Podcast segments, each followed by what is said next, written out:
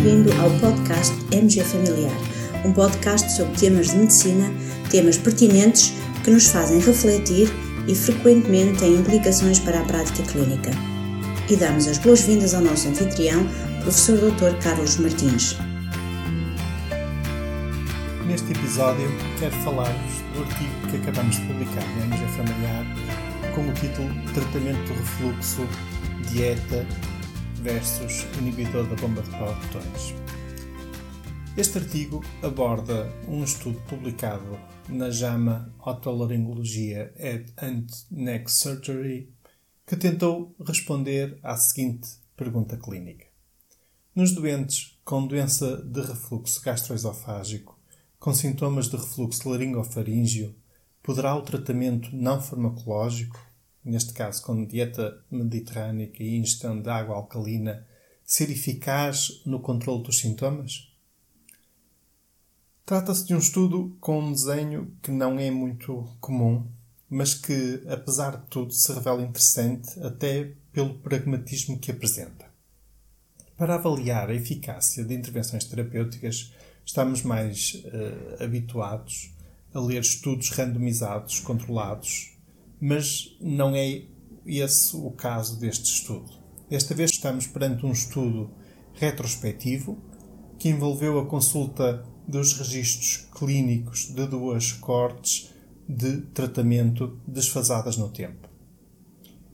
Então, a primeira corte decorreu entre 2010 e 2012 e envolveu um total de 85 doentes com sintomas de refluxo laringofaríngeo que foram tratados com inibidor da bomba de protões e medidas de aconselhamento geral, como evicção de café, chá, chocolate, refrigerantes, alimentos hiperlipídicos, fritos, picantes e bebidas alcoólicas.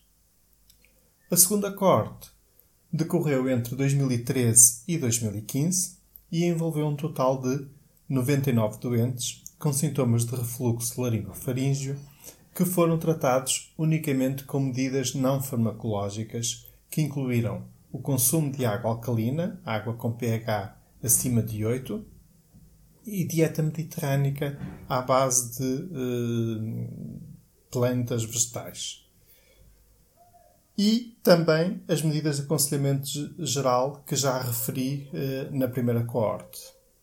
O marcador primário, o outcome primário considerado, foi a melhoria dos sintomas após seis semanas de tratamento, segundo a pontuação do índice de sintomas de refluxo. E considerou-se como havendo uma melhoria clinicamente significativa se se verificasse uma redução superior ou igual a 6 pontos nesse índice e isto, como disse, seis semanas após o início de tratamento. Passemos então aos resultados. Em ambas as coortes foi verificada uma melhoria clinicamente significativa numa elevada percentagem de doentes. Isso verificou-se em 62,6% dos indivíduos do grupo tratado com medidas não farmacológicas, ou seja, água alcalina e dieta mediterrânica, e verificou-se em 54,1% dos indivíduos do grupo medicado com inibidor da bomba de prótons. Apesar da percentagem de pessoas com melhoria clinicamente significativa ter sido maior no grupo da dieta mediterrânica e água alcalina, a diferença não foi estatisticamente significativa quando comparamos com o corte do inibidor de bomba de prótons.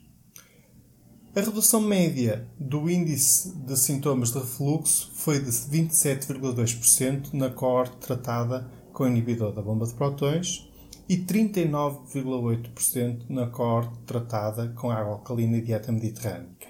E aqui sim houve uma diferença estatisticamente significativa a favor uh, da água alcalina e da dieta mediterrânica.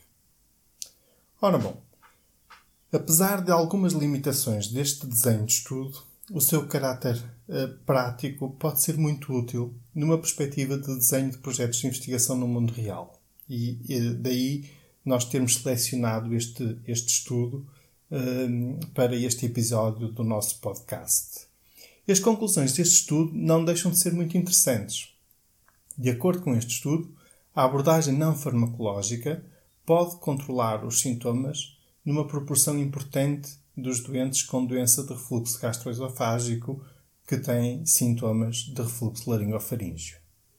Além de ter vantagens de comportar um custo menor, de se evitar os efeitos adversos da medicação e de poder trazer outros benefícios para a saúde devido à exposição a uma dieta saudável. Seria uh, interessante verificar se outros estudos com outro desenho mais robusto, lá está, nomeadamente os estudos randomizados controlados, verificar se uh, irão confirmar estes uh, resultados. Se desejarem aceder ao estudo original no MG Familiar, partilhamos o respectivo link como uh, habitualmente.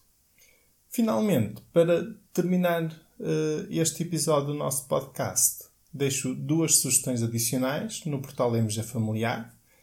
Publicamos muito recentemente um compacto de algoritmos de patologia da área da otorrinolaringologia uh, em medicina geral familiar um trabalho que nos foi enviado pelos colegas Cláudia Margarida Silva, Joana uh, Gonçalves e João Fonseca Neves, a quem deixo aqui um sentido agradecimento.